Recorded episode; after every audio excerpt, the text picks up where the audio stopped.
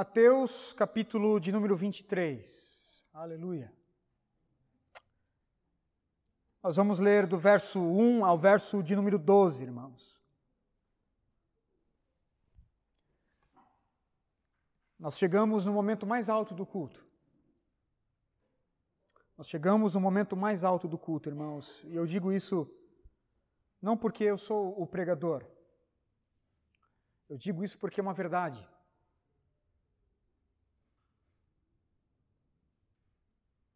Eu digo isso não porque sou capacitado, longe disso, mas eu digo isso porque o Senhor vai falar conosco.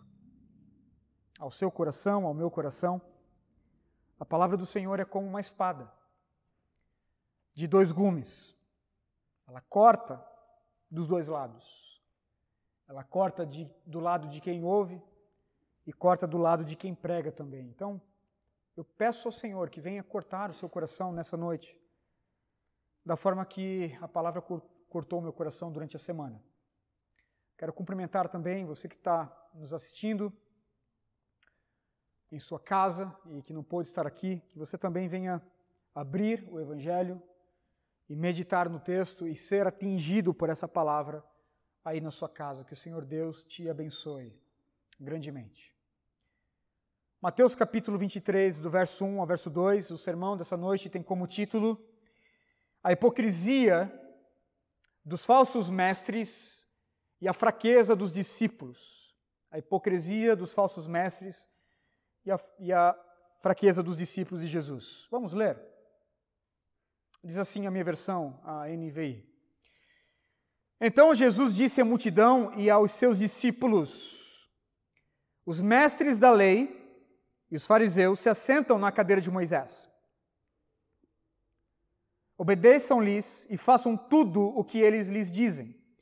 Mas não façam o que eles fazem, pois não praticam o que pregam.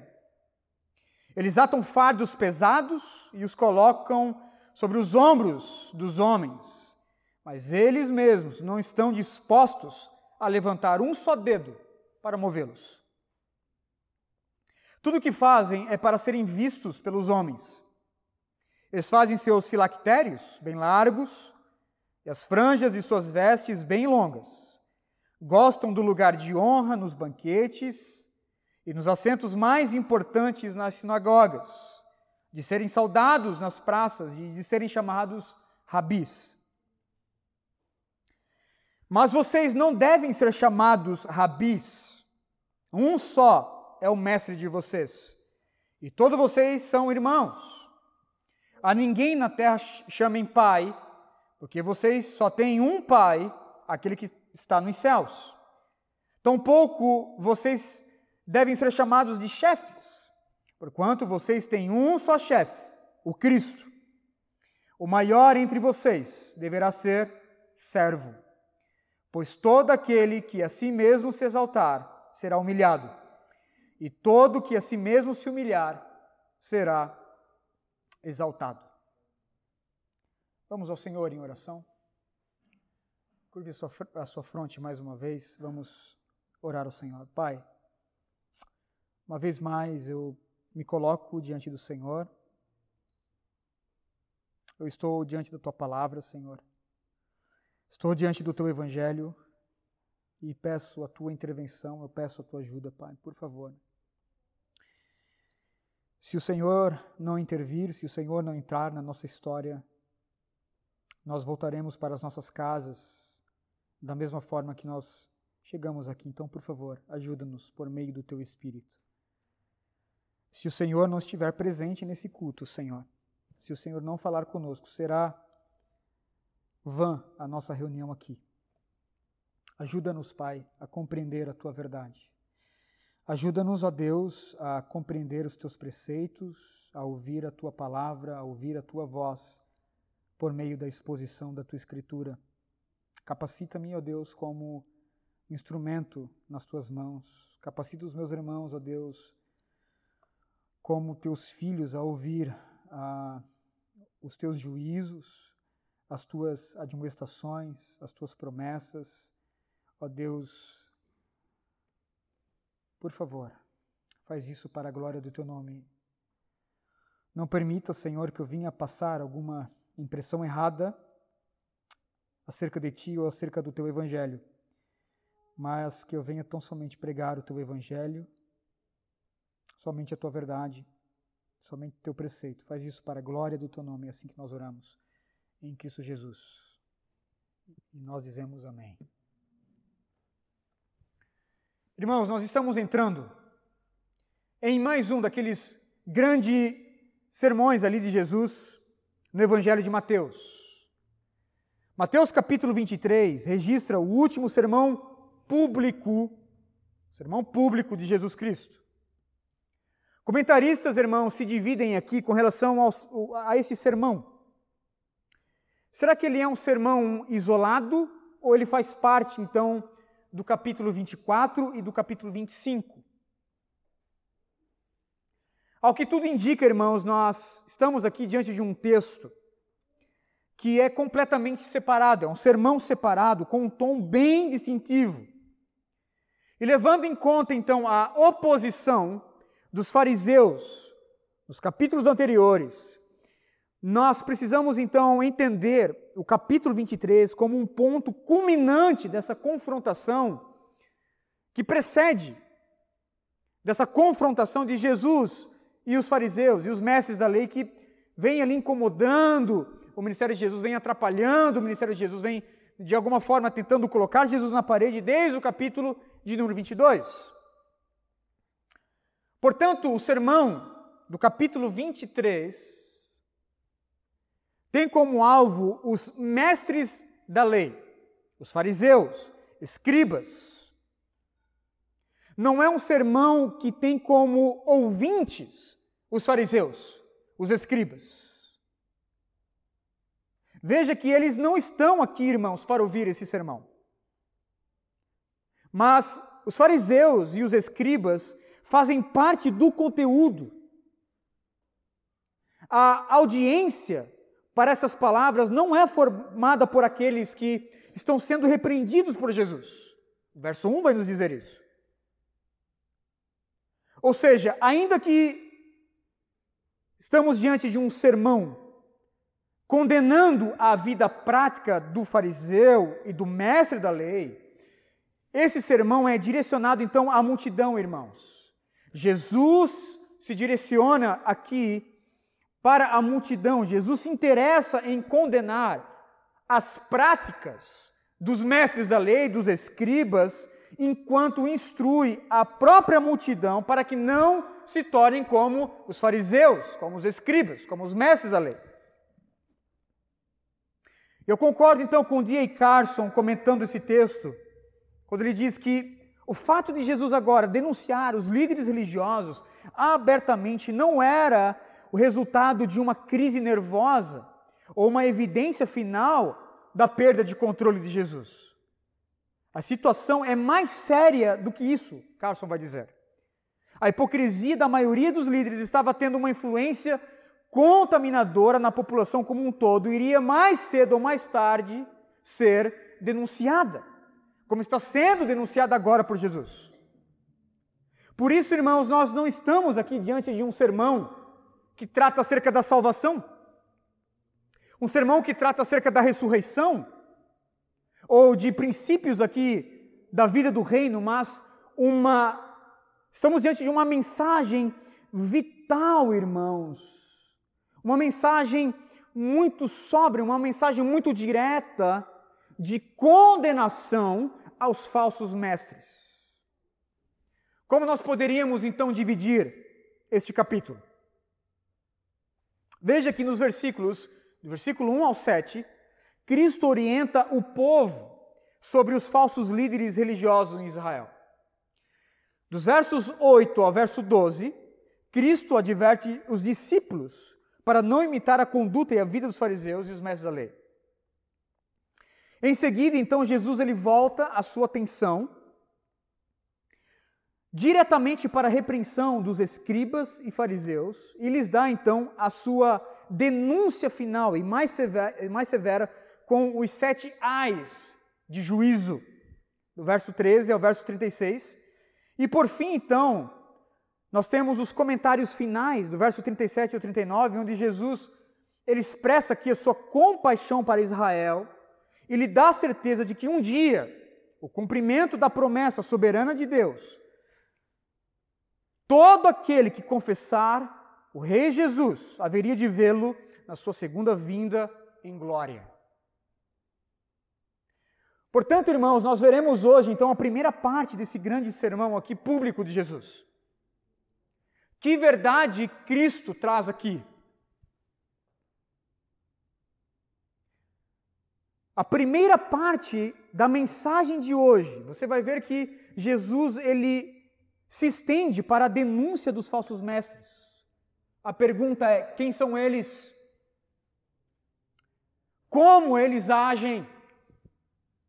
Quais são as características de um falso mestre? Jesus denuncia aqui. Jesus traz essas características aqui. Em primeiro lugar, irmãos, falsos mestres são desprovidos de autoridade. Verso 1 e verso 2. Falsos mestres são desprovidos de autoridade. Veja como é que o texto começa. Então Jesus disse à multidão e aos seus discípulos: Os mestres da lei, os fariseus, se assentam na cadeira de Moisés. Perceba que Jesus começa então denunciando o falso conceito de justiça dos fariseus e mestres da lei. Esses homens, irmãos, haviam tomado uma autoridade que não lhes pertencia. Nós não temos aqui em nenhuma parte da Escritura qualquer passagem que fale que Deus então delegou a esses homens um lugar de primazia para se assentar então na cadeira de Moisés ou possuir a autoridade de Moisés, o grande profeta do Antigo Testamento. Veja que fica claro então para nós que nas sinagogas havia ali uma cadeira, a cadeira de Moisés. Alguns vão chamar de a cátedra de Moisés, a cátedra de Moisés. E nós sabemos o que é uma cátedra. Por exemplo, quando alguém é uma pessoa culta, dentro da teologia, nós vamos dizer: ó, oh, essa pessoa é das, das cátedras da teologia. É um lugar de autoridade.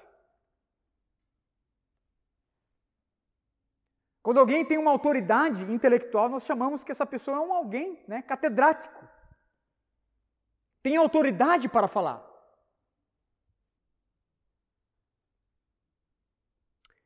Mas esses homens aqui, mestres da lei, escribas, fariseus, eles não possuem essa autoridade. Eles são desprovidos dessa autoridade e não podem, irmãos, se autodenominarem sucessores de Moisés. Eles não foram nomeados por Deus para se assentar nessa cadeira. Eles não foram eleitos pelo povo para ocupar tal posição. Para os judeus, irmãos, Moisés foi o legislador supremo, o porta-voz da verdade de Deus. Portanto, se assentar nessa cátedra de Moisés, nessa, nessa cadeira de Moisés, era equivalente então a ser o porta-voz da autoridade de Deus, ter a autoridade de Moisés, ser legislador como Moisés foi. Esses homens, irmãos, criam que sentados ali, eles poderiam então exercer a sua justiça e o seu ministério como líderes espirituais do povo, porém, perceba que lhes faltava a autoridade. O falso conceito de justiça, o falso conceito, irmãos, de ministério desses homens aqui são provenientes do fato de que eles se assentaram nessa cadeira sem ter as qualificações necessárias. Por isso falta autoridade dos céus para, esse, para esses homens aqui. Falta autoridade para aquilo que eles dizem, para aquilo que eles pregam e para aquilo que eles fazem. Eles se autodenominaram ministros de suas próprias ideias, de suas próprias tradições humanas. Como não tinham então autoridade, eles obscureceram e perverteram a verdade de Deus para os seus próprios fins egoístas, como nós podemos ver no Novo Testamento. Se achavam ali os reis da moralidade, os príncipes do exemplo, os senhores da letra, os senhores da lei. Todavia lhes faltava autoridade, eles não poderiam se assentar na cadeira de Moisés. Nem existia essa cadeira de Moisés. Criaram essa, cadeira de Moisés. Portanto, irmãos, uma das características, características de um falso mestre, de um falso pastor, de um falso líder, é que esse falso mestre, que esse falso líder, que esse falso pastor não tem autoridade do Senhor. Os fariseus não tinham essa autoridade. Os escribas não tinham essa autoridade. Os mestres da lei não tinham essa autoridade. Portanto, lhes faltava autoridade. Segundo, verso 3. Os mestres da lei também são desprovidos, irmãos, de integridade. Eles são desprovidos de autoridade, são desprovidos de integridade. Não são homens íntegros. Falsos mestres não são íntegros, irmãos. Vai dizer o texto: obedeçam-lhes e façam tudo o que eles dizem, mas não façam o que eles fazem, pois não praticam o que pregam. Perceba que, por não ter autoridade, os mestres da lei também eram desprovidos de integridade. Lhes faltava moral, irmãos. Lhes faltava o senso e a percepção que palavras e ações devem andar juntas. O ministério desses homens aqui o ministério desses homens aqui é caracterizado pela falta de integridade na conduta. Hipocritamente eram exigentes aos outros, com muitas coisas que eles nunca faziam a si mesmos.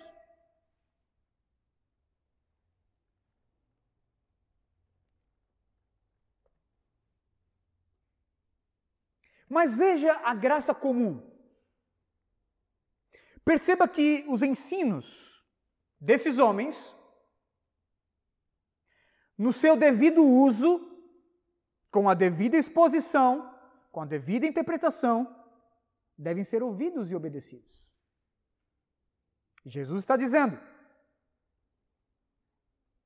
que os discípulos deveriam obedecer-lhes a tudo, em tudo, e fazer tudo o que os fariseus dizem. O que, nós temos aqui, irmãos? Obviamente que esta afirmação de Cristo Jesus não deve ser interpretada em termos absolutos, como se os preceitos dos escribas e fariseus aqui devessem então ser obedecidos sem qualquer restrição, não é isso que a palavra está nos dizendo. De fato, a verdade de Deus a verdade de Deus ainda é verdade, até mesmo quando ela é falada pela boca de um fariseu. A verdade é verdade. Até mesmo quando ela é falada pela boca de um falso mestre.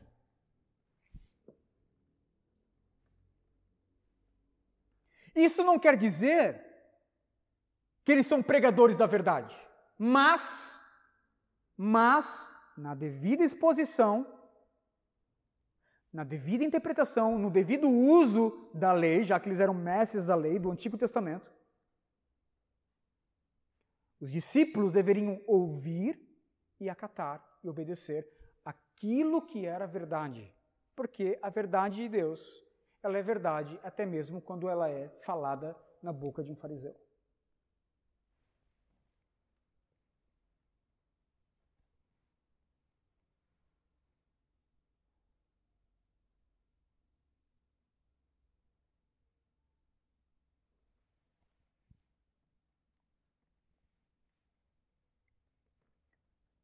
Mas Jesus diz que os discípulos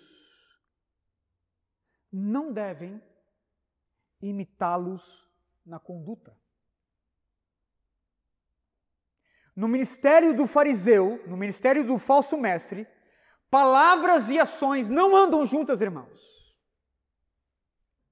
Para os escribas e fariseus bastava praticar as inúmeras regrinhas religiosas exteriores, tal como o jejum kosher, a permanência ali no templo com uma certa regularidade fanática e as, os, os, os inúmeros jejuns semanais, as orações em voz alta nas praças, eles achavam que isso poderia ser então algo que eles poderiam se fundamentar para achar a aceitação de Deus. Jesus diz: não imite a conduta deles. Essas regrinhas, essa sede de promover a auto-espiritualidade, a auto-piedade, irmãos, está sendo aqui denunciada por Jesus. Essas regrinhas aqui Todas elas eram propagadas como espiritualidade.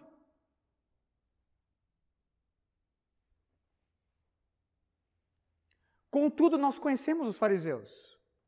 Eles estão caminhando com a gente desde lá dos primeiros capítulos de Mateus. Enquanto o exterior vendia-se a imagem de piedade, interiormente esses homens eram os mais perversos a prática externa não se coadunava com o coração. Eles são verdadeiros hipócritas, como Jesus os chamou repetidas vezes, irmãos, hipócritas, hipócritas, hipócritas. Vocês não fazem aquilo que vocês pregam. As ações, as práticas, não se coadunam com o coração de vocês. Eles eram verdadeiros hipócritas. Lhes faltava integridade, lhes faltava autoridade, lhes faltava integridade, por dentro e por fora. Falsos mestres não têm autoridade, falsos mestres não têm integridade. Terceiro, verso 4. Falsos mestres, irmãos, são desprovidos de afeição pelo próximo, de afeição pelo outro, de afeição pelos cordeiros de Deus.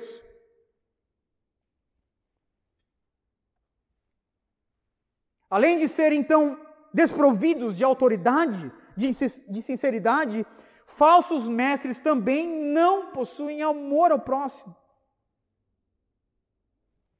Por meio da religião, esses homens maltratavam seus liderados. Por meio da religião, verso 4. Eles atam fardos pesados e os colocam sobre os ombros, os ombros dos homens, mas eles mesmos não estão dispostos a levantar um só dedo para movê-los. Falsos mestres, irmãos, têm uma característica em comum: eles colocam peso em seus liderados. Eles acrescentam, acrescentam fardos pesados sobre, sobre a vida religiosa do outro. Esses fariseus e escribas são assim.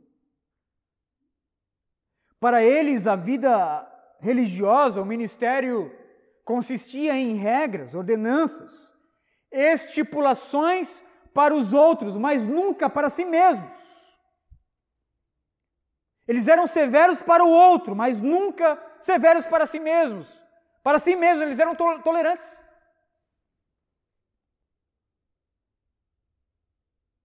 Lhes faltava amor pelo próximo. Faltava-lhes o senso de se colocar no, no, lugar do outro, do próximo, de amá-lo, de desejar que o outro cresça em graça e no conhecimento de Deus.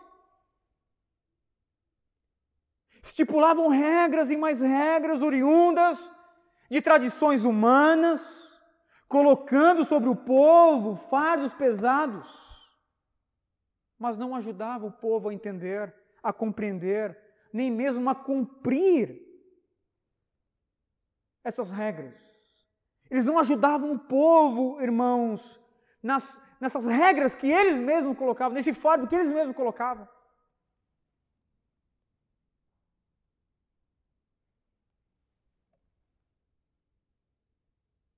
Nós já passamos, por exemplo, em Mateus capítulo 11.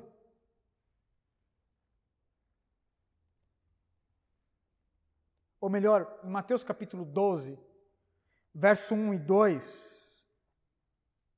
Nós temos ali, por exemplo, uma prática desses homens. Para eles, irmãos, era proibido, era proibido arrancar espigas e comer espigas no dia de sábado. Porque para eles, para o fardo da religião, dentro da tradição desses homens, pegar espigas era um trabalho no, que era feito no sábado. Eles não poderiam nem mesmo se alimentar quando os discípulos passaram por aquele campo. Arrancar espigas para eles era o mesmo que colher, era um trabalho de colheita, então não deveria ser feito, nem mesmo para saciar a fome.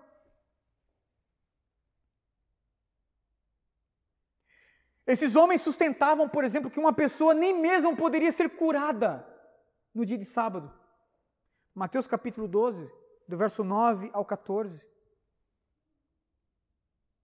Esses homens denunciaram os discípulos, porque os discípulos simplesmente estavam comendo sem lavar as mãos, com regrinhas ali de higiene, sabe, bobas, que, né, um lanchinho às vezes, nós sabemos que nós devemos lavar as mãos, mas não há nada na lei, irmãos, que nos proíba de fazer um lanche, alguma coisa rápida e ter que então lavar as mãos. Nós somos obrigados a lavar as mãos. Eles denunciaram os discípulos assim.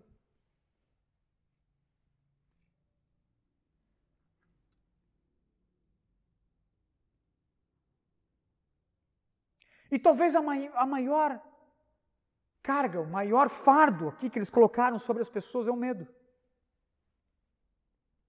As pessoas lideradas por eles viviam sob a tirania do medo. Elas pensavam que se não fizerem como eles estão dizendo, já que eles são líderes espirituais, eles não seriam aceitos por Deus.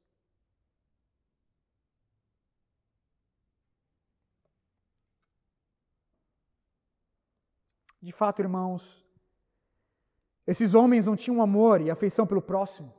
Pelo contrário, são verdadeiros consumidores, verdadeiros parasitas da vida alheia e opressores espirituais. Foi para os cansados, foi para aqueles que foram abusados por esses homens, foi para aqueles que estavam carregando já fardos pesados por anos e anos, colocados por esses homens, que Jesus lançou a livre oferta do Evangelho em Mateus capítulo 11, verso 28. Venham a mim, todos vocês que estão cansados e sobrecarregados, e eu lhes darei descanso. Tomem sobre vocês o meu jugo e aprendam de mim, pois eu sou manso e humilde de coração, e vocês encontrarão descanso para suas almas, pois o meu jugo é suave o meu fardo é leve. As pessoas estavam cansadas. As pessoas estavam sobrecarregadas, abusadas por esses homens, oprimidas pela religião desses homens, irmãos. Eles são desprovidos de autoridade. Eles são desprovidos de integridade. São desprovidos de amor, de afeição pelo próximo. E quarto, os mestres da lei, os falsos mestres são desprovidos de humildade e singeleza. Humildade e singeleza. Verso 5 ao verso 6. Os mestres da lei, irmãos, eles amam o culto à personalidade. Eles amam isso. Eles querem ser vistos. Eles querem ser reconhecidos. Eles desejam sempre ser os primeiros, aqueles que aparecem. Eles amam quando as pessoas lhe olham como alguém que está pagando preço, cuja a espiritualidade está acima dos demais. Eles amam isso. Eles amam o culto à personalidade. Eles amam a autoimagem. Veja que, a partir do verso 5, Jesus vai dizer claramente que lhes faltava aqui singeleza e humildade de coração.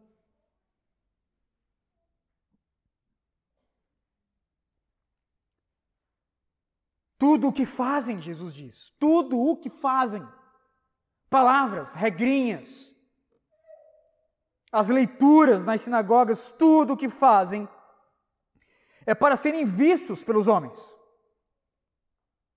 Eles fazem os seus filactérios bem largos e as franjas das suas vestes bem longas.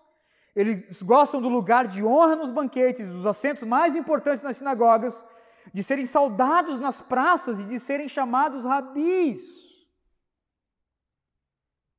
Não havia verdade nesses homens. Eles só querem aparecer, irmãos. Eles só querem vender aqui a autoimagem. Todas as discussões, todo o estudo, toda a instrução e repreensão dos falsos mestres, os fardos colocados sobre o povo, tinha como objetivo final o aplauso dos homens.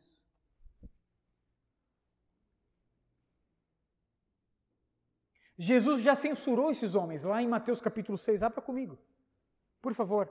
Mateus capítulo 6. Jesus já censurou esses homens. Já falou sobre a conduta hipócrita desses homens.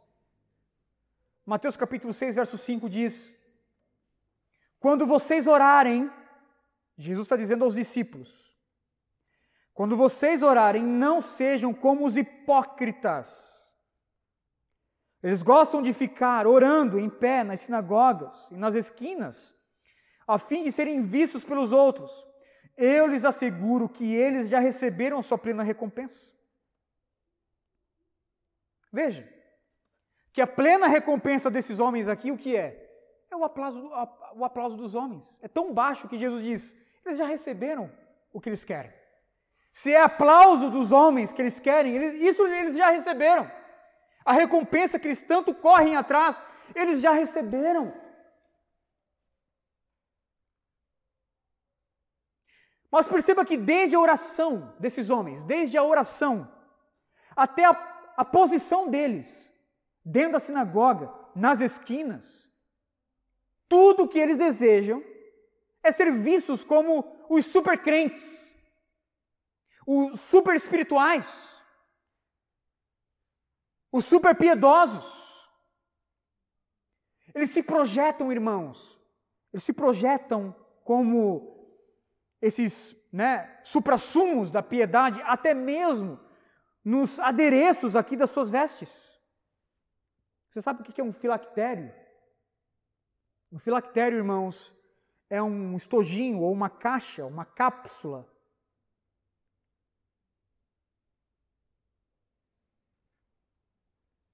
de couro que continha ali dentro, então, pergaminhos da lei, algumas passagens da lei, por exemplo, Shema Israel, Deuteronômio capítulo 6, alguns textos de Êxodo. Esses filactérios, então, eles eram enrolados e eram colocados no braço direito, perto do coração, e também na fronte. Imagina.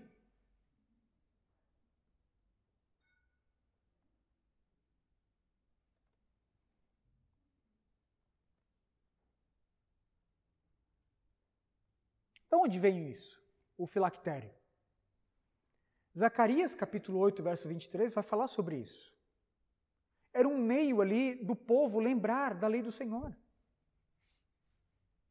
Interessante. Algo para piedade, né? Tem ali a lei do Senhor para memorizar.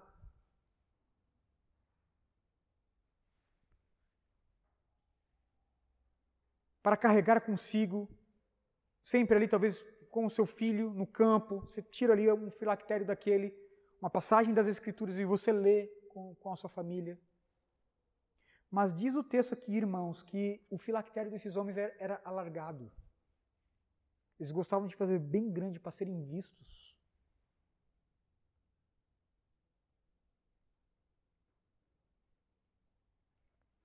o que era para ser uso pessoal, esses homens transformaram num meio de chamar atenção para si. Ao invés de ter esse adereço, esse filactério, para a piedade, para a espiritualidade, eles usavam para a carnalidade.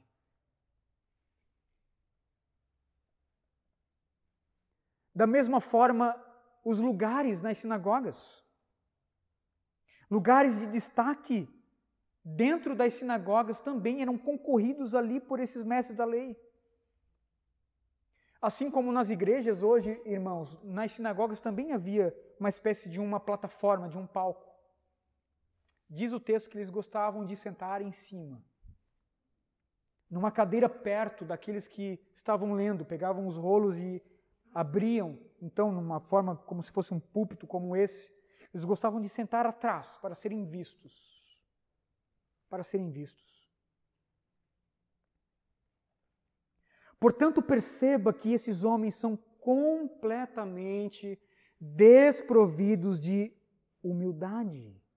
Eles amam a autoimagem, eles amam ser bajulados, eles amam ser paparicados, eles amam ser acariciados, eles amam ser cumprimentados nas praças, eles amam possuir títulos e ser chamados de rabis, eles amam as melhores posições e, sobretudo, eles amam a si mesmos acima de tudo.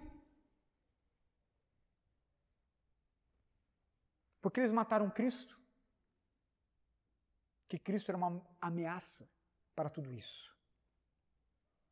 Cristo era uma ameaça, irmãos, para esse império de bajulações que eles criaram para si.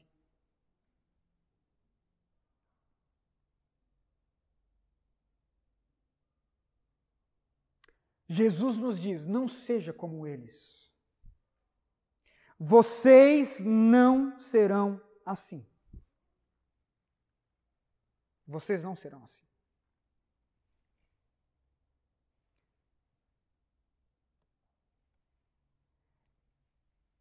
E nós temos então a última verdade, que não é uma verdade direcionada aos fariseus, aos escribas, mas agora uma verdade direcionada para os discípulos de Jesus.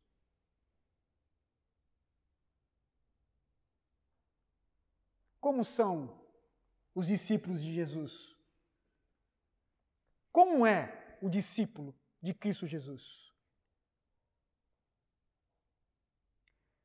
Irmãos, o que nós vamos ver do verso 8 ao verso 12 é que o discípulo de Cristo Jesus, ele é um fraco. É a característica aqui. Os verdadeiros discípulos de Jesus são homens fracos. São homens fracos. Quem é o discípulo? quem é o verdadeiro discípulo de Jesus. Como ele deve andar, como ele deve se comportar, como deve ser a sua fala, como deve ser o seu coração. Irmãos, o discípulo de Cristo Jesus é o avesso do fariseu. O discípulo de Cristo Jesus é o fariseu de cabeça para baixo, de costas e do avesso.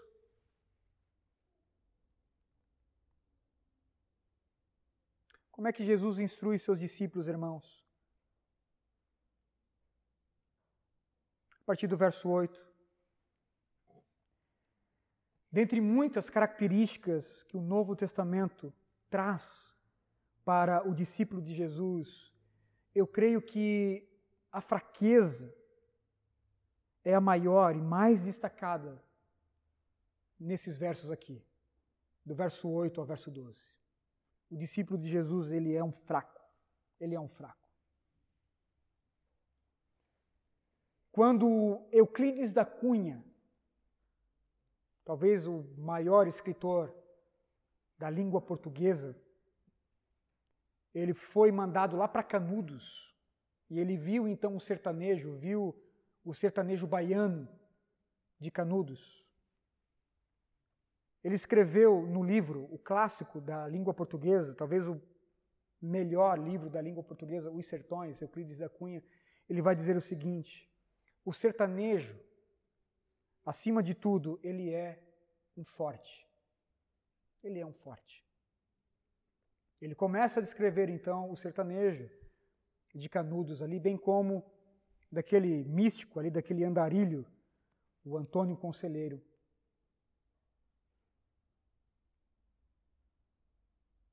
Como é que o Euclides da Cunha, irmãos, poderia então descrever os discípulos de Jesus? Se ele pudesse voltar lá para o ano 30 da fé cristã, ano 31, ano 33, 32, ano 33, como é que ele poderia descrever os discípulos de Jesus? É bem provável, irmãos, que Euclides da Cunha descreveria os discípulos de Jesus, os apóstolos, aqueles mais próximos a Jesus, como homens fracos. Talvez ele poderia dizer: o discípulo de Jesus é, acima de tudo, um fraco. Ele é um fraco.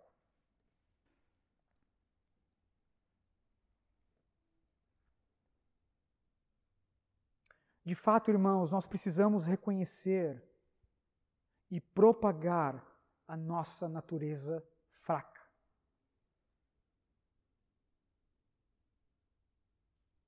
Perceba que nós não podemos ser chamados de rabi, mestre. Não podemos ser chamados de pai. E nós não podemos ser chamados de chefe. Por quê? Porque somos fracos. Rabi é um título que não nos pertence. Por quê? Segundo o Evangelho, segundo Jesus, somente um entre nós é o verdadeiro Mestre. Pai também é um título que não nos pertence. Somente um exerce a paternidade como convém. Somente um exerce a paternidade de forma digna, como convém. Nós não podemos, irmãos, ser chamados de chefe.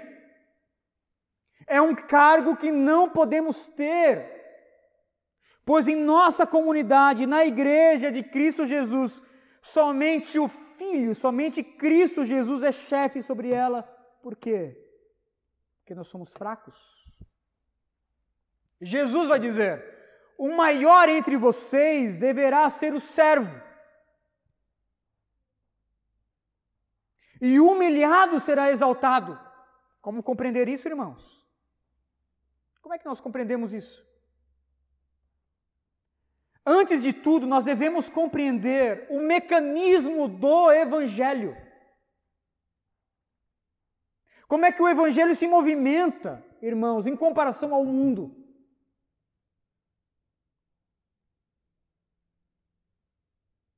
O mecanismo do Evangelho é completamente diferente do mecanismo do mundo.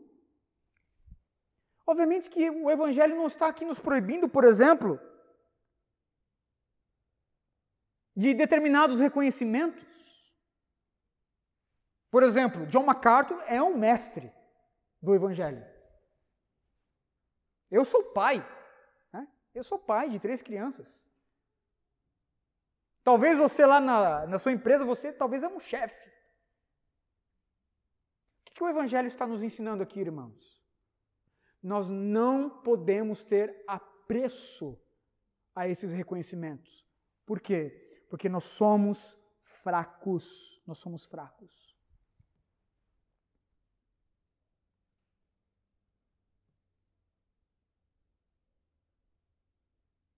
O que Jesus está combatendo aqui é a ambição pelo título, a sede pelo reconhecimento. Por exemplo, Paulo vai dizer que ele é o pai dos coríntios. E ele foi o pai, o pai, o pai dos coríntios mesmo. 1 Coríntios capítulo 4, verso 15. Ele vai se chamar o pai de Timóteo, vai chamar Timóteo como filho na fé, 1 Timóteo capítulo 1, verso 2. Porém, o que nós temos em Paulo é um apóstolo que guardava o seu coração desses títulos, irmãos, desses, desse apreço por esses títulos, por esses reconhecimentos. Por exemplo, você vai ver no início das suas epístolas, Paulo dizendo: Eu, Paulo, apóstolo de Cristo Jesus, pela vontade de Deus. Paulo sempre iniciou suas, suas cartas assim. Eu não via o seu apostolado como um título, mas como uma vocação. Ele não tinha sede pelo seu apostolado. Ele tinha uma vocação, ele era apóstolo. O apostolado nunca foi um título para o apóstolo Paulo. Ele nunca viu isso como uma credencial sobre os demais, mas uma imerecida vocação lhe dada por meio da graça.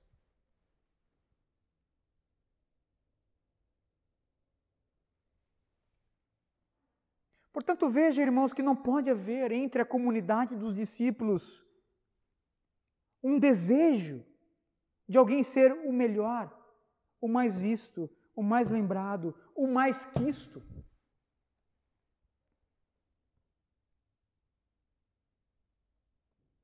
Nós precisamos ser absolutamente diferentes dos mestres da lei. Eles desejam ser assim.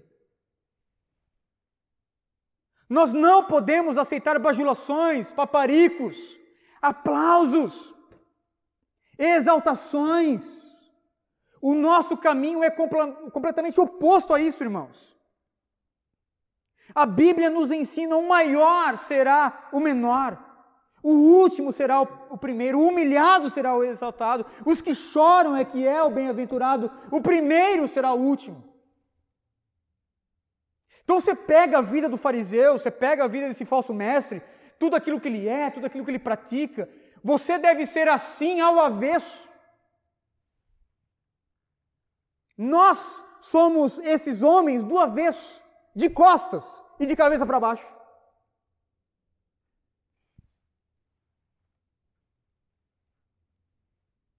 Nós não podemos ser assim, irmãos. Nós não podemos ser assim, ninguém de nós. Nem você, membro, nem oficial aqui na igreja. A nossa maior característica deve ser a fraqueza. Somos homens fracos. Basta um mosquito da dengue. Basta um coronavírus. O mosquito da dengue ainda, a gente consegue ainda ver assim, bem pequenininho. Mas basta um vírus, irmãos. Nós não conseguimos nem ver ao olho nu para nos colocar na cama, para nos colocar entubados na, num hospital. Será que nós somos fortes? Será que realmente nós precisamos ser bajulados, paparicados? Ter ambições por títulos? Não. Os falsos mestres, os falsos mestres, que antes de tudo são falsos crentes, eles são assim. Os discípulos de Cristo não. Os discípulos de Jesus são homens fracos, homens fracos. Duas aplicações para nós.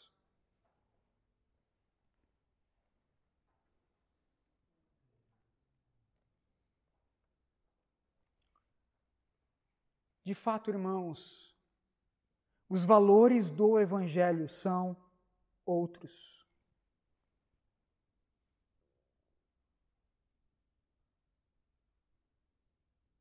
Jesus, ele grita no nosso coração nessa noite: Se vocês desejarem ser os meus discípulos, aprendam de uma vez por todas: o maior é aquele que se humilha, que se rebaixa, que renuncia, que cede os seus direitos e se torna o menor para servir a todos.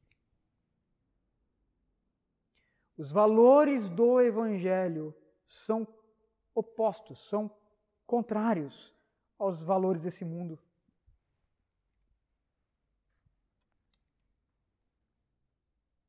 Nós ganhamos quando perdemos.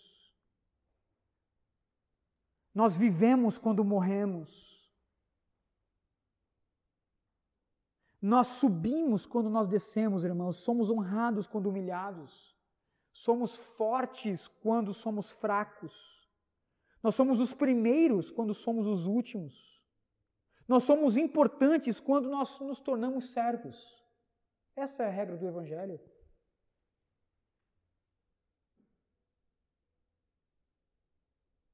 Eu não sei se você conhece a história do William Carey o pai das missões modernas, William Carey. Grande missionário na Índia, plantador de igrejas, traduziu a Bíblia para mais de 40 idiomas, irmãos, e dialetos. William Carey foi sapateiro, foi botânico, foi economista, foi filântropo, foi pregador do Evangelho, Foi tradutor das Escrituras, um tradutor incansável. Imagina isso no século XVIII. Certa feita, pegou fogo no galpão das traduções bíblicas de William Carey. Ele viu pegando fogo e o companheiro de, de, dele disse: O que, que nós vamos fazer? Amanhã nós vamos começar do zero. Tudo de novo.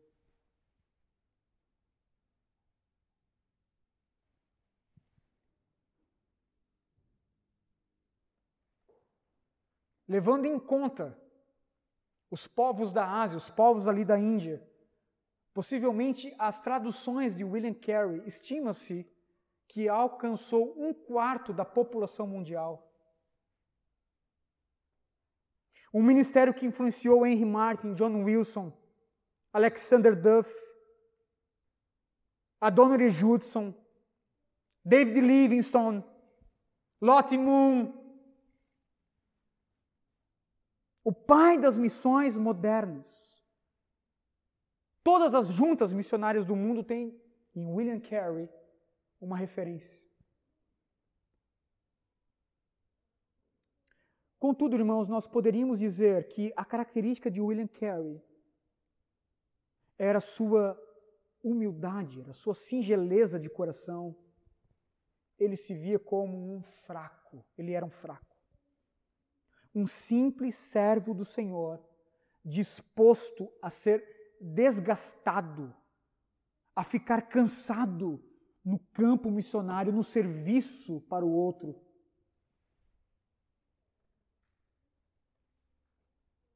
Com todos esses feitos, né, do Senhor para o Senhor Deus, William Carey poderia simplesmente ter um grande jazigo, não é verdade? Uma grande lápide bonita, falando ali sobre seus feitos na Índia.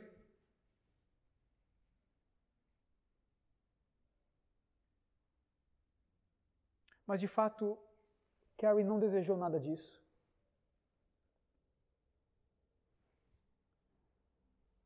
Dias antes de falecer, perguntaram para William Carey se se aquela enfermidade que ele estava seria para a morte qual é o texto que ele queria que fosse pregado então no culto fúnebre dele?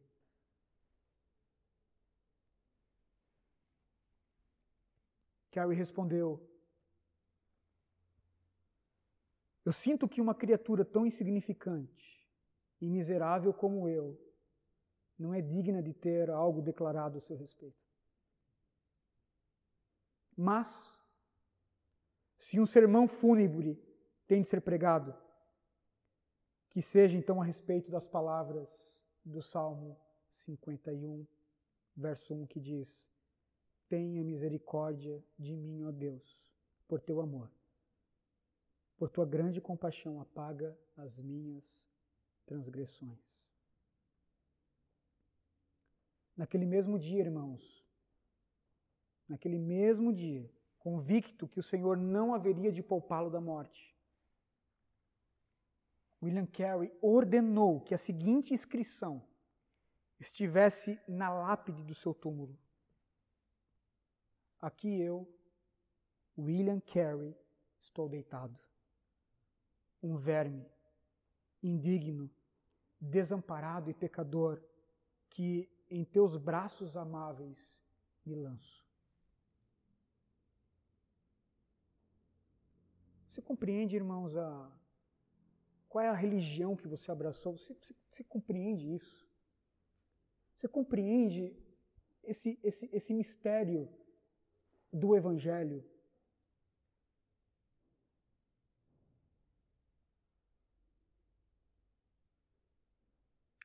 Nós somos fracos. Nós somos fracos, irmãos.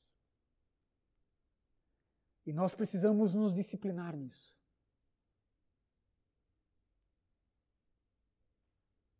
Nem todas as vezes você precisa reivindicar seu direito. Por vezes é melhor abnegar. Há duas semanas atrás, uma Kombi bateu no carro da, que estava na minha frente. Eu estava voltando com Elias da terapia. A Kombi tentou fugir, deu a ré e bateu no meu carro, irmãos. Porque já é um carrinho assim, velhinho assim. Eu não tenho dinheiro para vou ali consertar esse carro. Ele bateu e simplesmente fugiu. Eu poderia ir atrás, como o carro da frente foi. Mas eu sou um fraco, irmãos. Eu sou um fraco eu vi aquela Kombi embora. Eu não preciso abraçar o direito. Você entende? Nem todas as vezes eu preciso fazer isso. É uma disciplina. É uma disciplina. Isso não quer dizer que eu fui um trouxa. Isso não quer dizer que eu fui um idiota. Isso quer dizer que, pela graça do Senhor, eu tentei ser um fraco. As pessoas olhando para mim assim, cara, tu não vai fazer nada. Não. Vim para casa, tentei viver aquele dia da melhor forma possível, com meu carro completamente amassado por uma Kombi.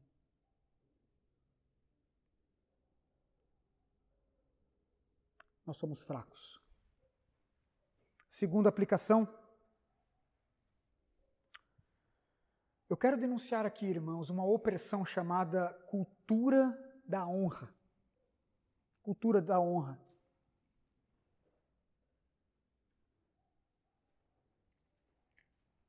C.S. Lewis, no livro Lendo os Salmos, ele vai dizer que de todos os homens maus, homens maus religiosos são os piores. E de fato, de todos os homens maus, os religiosos são os piores. E eu quero falar um pouco sobre esses homens maus religiosos do nosso tempo. Irmãos, há um movimento que tem ganhado terreno no cenário evangélico pelo menos há uns 20 anos.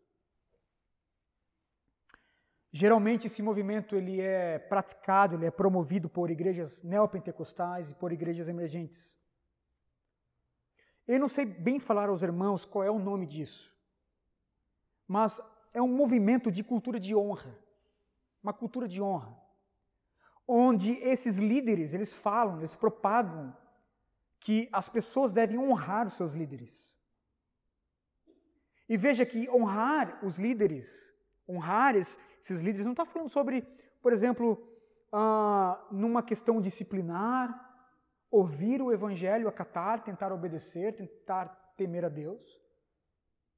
Dentro dessa cultura de, de honra que eles vão dizer, a igreja ela é doutrinada, irmãos, para paparicar o pastor. Essa é a palavra. Para bajular o pastor. Os membros são influenciados a comprar presentes caros para os pastores, comprar roupas, comprar viagens, comprar carros, pagar até mesmo um salão de beleza para, para os pastores para a esposa do pastor, para seus filhos. Isso é promovido por eles. Isso é promovido por eles. Inclusive, eu mostrei para minha esposa nessa semana uma igreja que está fazendo uma campanha disso. O que seria isso, irmãos? São falsos pastores em falsas igrejas Homens que amam receber culto.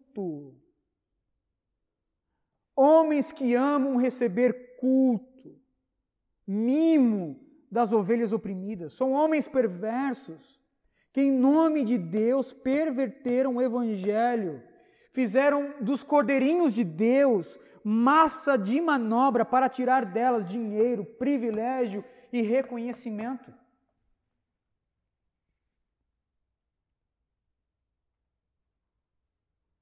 Minha esposa está aqui e sabe disso.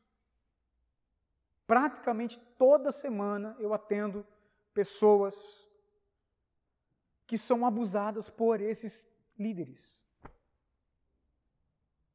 Certa feita, irmãos, eu atendi uma família que saiu da igreja, eles já estavam sendo abusados por anos e anos e anos, mas isso foi a gota d'água. O pastor trouxe um coxo, um coxo, como se fosse de boi, assim, colocou uvas ali dentro, tirou o, o sapato chulezento e começou a amassar as uvas. Pegou um copo e deu para os liderados tomar.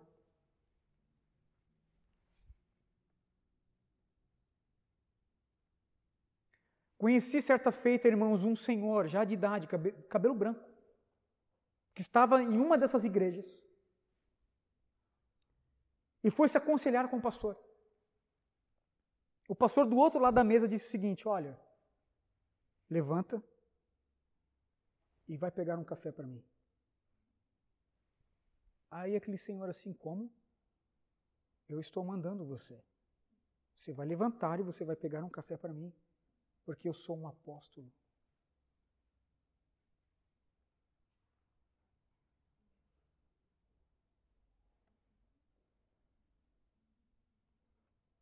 Não se engane, irmãos.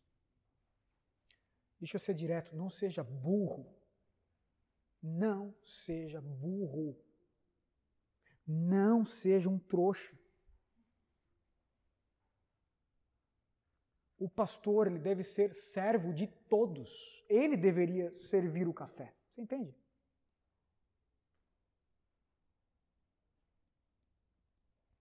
Todos devem trabalhar duro para a glória de Deus. Todos precisam se humilhar e desejar ser o menor de todos, principalmente o pastor. Essa é a nossa vocação, ser o primeiro dentre os iguais.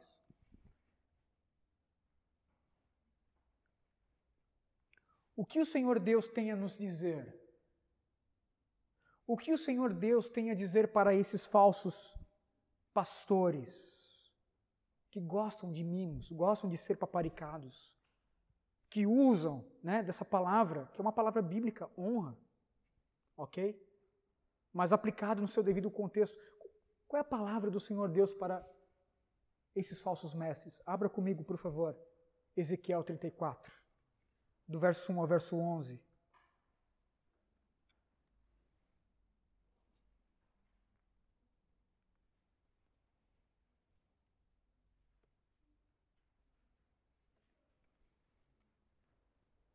Ezequiel, capítulo 34, 34, verso 1 ao verso 11.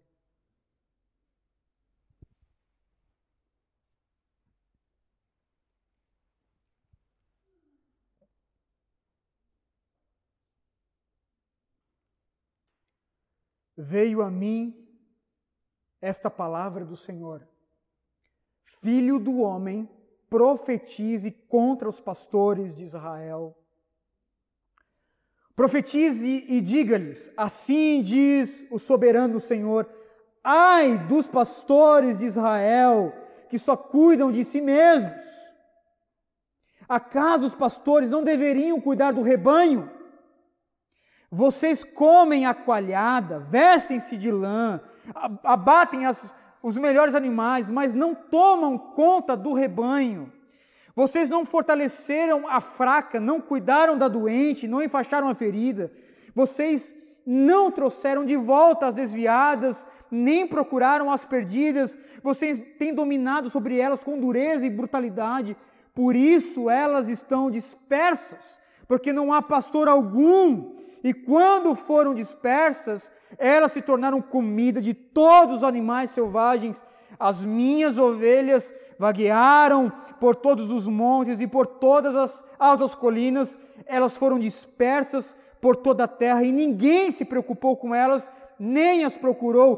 Por isso, pastores, ouçam a palavra do Senhor. Eu juro pela minha vida, palavra do soberano Senhor, que visto que o meu rebanho ficou sem pastor, foi, foi saqueado e tornou comida de todos os animais selvagens, e uma vez que os meus pastores não se preocuparam com o meu rebanho, mas cuidaram de si mesmos em vez de cuidaram do rebanho, ouçam a palavra do Senhor aos pastores, assim diz o soberano Senhor: eu estou contra os pastores, eu os considerarei responsáveis pelo meu rebanho, eu lhes tirarei a função de apacentar o rebanho, para que os pastores não mais se alimentem a si mesmos.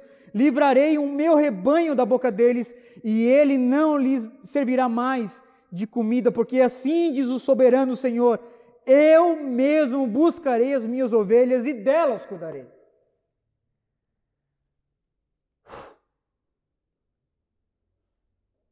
Ah, irmãos. Nenhum pastor pode ser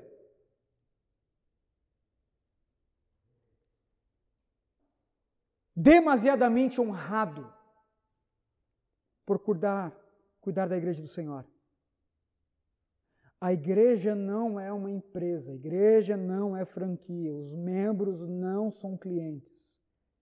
O aprisco não é nosso, é do Senhor Deus.